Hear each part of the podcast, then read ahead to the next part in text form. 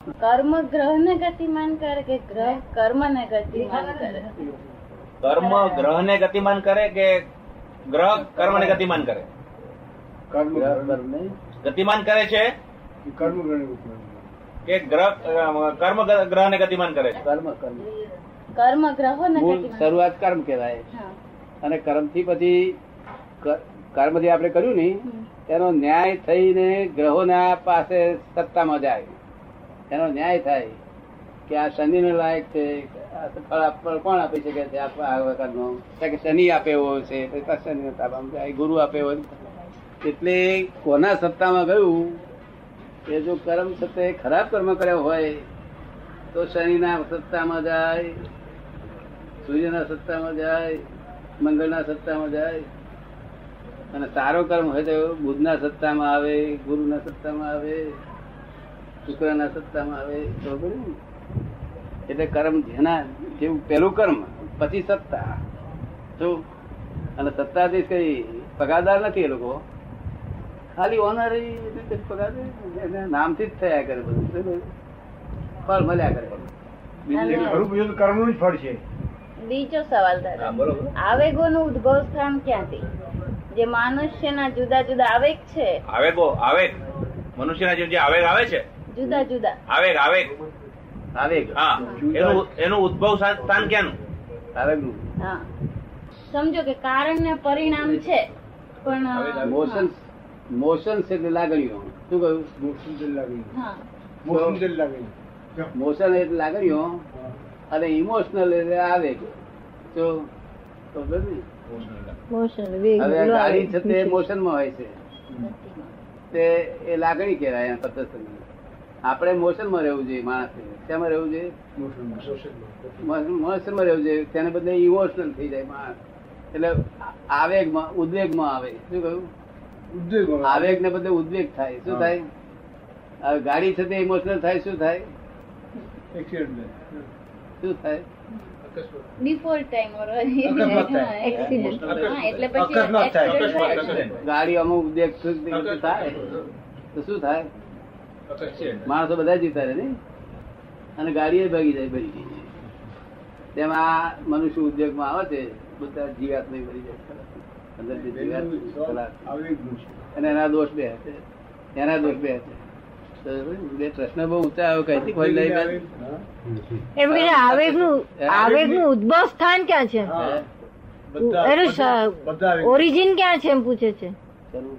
આવેગ. બધા આવેગોનું જેટલા જેટલા આવેગો થાય છે હમ. એનું ઓરિજિનલ ઉદ્ભવ સ્થાન ક્યાંનું ઉદ્ભવ સ્થાન અહંકારનું છે અહંકારનું જો, અહંકાર અને એનું solution. અહંકાર અહંકાર થકી અને એનું અહંકાર solution. એ અહંકાર એને આવેગ વાળો જે અહંકાર ઉભો કર્યો ને તેથી આવેગો આયા જ કરે તો અરે ઉદ્વેગ વાળો ઉદ્વેગ અહંકાર ઉભો કરીને આવેગ આવે કરે નહીં આવેગ તો મનુષ્ય માત્ર નો હોય એ તો ઉદ્વેગ એ તો નોર્મલી કહેવાય એ તો નોર્મલી કહેવાય એના માટે વાંધો નથી એબનોર્મલ થાય એટલે ઉદ્વેગ થાય તો આ ઉદ્વેગ થાય એટલે માણસ છેવટે કુવામાં પડે તો સહન થાય નહીં એનું પરિણામ શું થાય ઉદ્વેગ જે ચડેલો વેગ નોર્મલી વેગ હતો તેને બદલે ઉદ્વેગ થયો ઊંચે ચડી ગયો ઉદ્વેગ એટલે અહીં સુધી આપવો જોઈએ વેગ હાથમાં આવી અને પ્રસરવો જોઈએ અહીં પહોંચે. શું થાય? એટલે ઉદ્વેગ ઊંચે ચડ્યો વેગ શું હજી જોઈ રહ્યો નહીં દશા તો જુઓ ઉદ્વેગ ચડ્યો નહીં. દાદા ત્રીજો સવાલ હવે મનુષ્ય બે રીતે વિકાસ કરી શકે ને શારીરિક પરથી આત્મા પર જાય અને જે કેટલાક યોગ્ય પહેલા આત્માનો એ કરે એટલે ઉપરથી કંટ્રોલ નીચે તરફ લાવે તો નોર્મલ માણસ માટે નીચેથી ઉપર જવું કે ઉપરથી નીચે આવવું સારું શું કહે છે? વિકાસ અ, બે રીતે થાય આત્માની ખોજ ઈશ્વરની ખોજ આત્માની આત્માની ખોજ ઈશ્વરની ખોજ બે રીતે થાય એક શારીરિક કરી અને પછી આધ્યાત્મિક તરફ જઈ અને ટોપ પર પહોંચે અને પેલા યોગી જે છે એ પેલા આધ્યાત્મમાં પ્રાણાયામ જઈ પહેલો પ્રાણ કંટ્રોલમાં પેલા કરે. પ્રાણ કંટ્રોલ કરે છે અને એટલે એવી રીતે આત્મા ઈશ્વરને અને એ રીતે મેળવે ઈશ્વર છે. મેળવવા પ્રાપ્તિ કરે છે એ પ્રયત્ન કરે છે હમ. હવે અષ્ટાંગ અરે યોગી રાવે તે નહીં નહીં બે પ્રકાર ભોગી છે ને. ભોગી શું કરે જે હઠયોગી હોય છે ને તે જે- પ્રાણને પહેલા કંટ્રોલ જે હઠયોગી છે હઠયોગી હોય છે એ પ્રાણને પેલા કંટ્રોલ કરે છે પછી અને પછી ઈશ્વર મેળવે છે અને પછી ઈશ્વરને મેળવે છે હવે જે સામાન્ય માણસ છે એ આમ અમુક એક્સરસાઇઝ છે પછી ધીમે ધીમે શરીરના બધી એની પર કંટ્રોલ અને સામાન્ય માણસ છે મેળવે આસનો, આસનો. એ શરીર પર કસરત કરી કરીને કંટ્રોલ મેળવી બે જોડે ઈશ્વરને મેળવ્યો જ નથી ને. નહીં એટલે બંનેમાં બધા કેવું વચ્ચે વચ્ચેની હથિયારો અવસ્થા આવી જાય છે, કાનપુર ભરી ગયેલા પણ જેવું ઈશ્વર ભરે. આવી જાય છે તો નોર્મલ માણસ માટે શું કે જે ફેમિલી વાળું બંને છે બંને અવસ્થામાં બધા એ હઠયોગો ગાનપણ ગાનપણ જેવું આવી જાય છે બધા હઠયોગો કરી કરીને કરી મરી ગયા પણ કોઈ કોઈ ભગવાન પ્રાપ્ત થયેલો નહીં આપણે બધે મનમાં નક્કી કરવું કે નોર્મલ વસ્તુ ક- પ્રાપ્ત કરવા માટે નોર્મલ રીતે પ્રાપ્ત કરવા માટે આખું પહેલામાં કશું સહેલું ને સરળ સરળમાં સરળ બસ એક જ વસ્તુ ખોળ ખોળ કરવી કે કોઈ મુક્ત પુરુષ છે આ દુનિયામાં શું કહ્યું તે જ્યાં જઈએ તો આગળ આપણે જ્યાં બેસીએ તો આવું લોકો પાછા ઘરાક કરતા છે પેલા અને બેન જાય એટલે પેલું જણા ઘરાકી આવી એટલે પછી છૂટ છૂટવા ના દે ને પેલા ઘરાક ખોરતા હોય ને બેન જાય એટલે એટલે કેટલી દુકાનો છે આપણી દુનિયામાં એટલે કોઈ દુકાનમાં છટકવા ના દે ગ્રાહકમાં સમજ ને એટલે મેં રસ્તા દેખાડ્યા છે કે જે દુકાને જઈએ તો આપણે કહીએ કે ભાઈ છ મહિના હું તમારી જોડે બેહું પણ જો તમે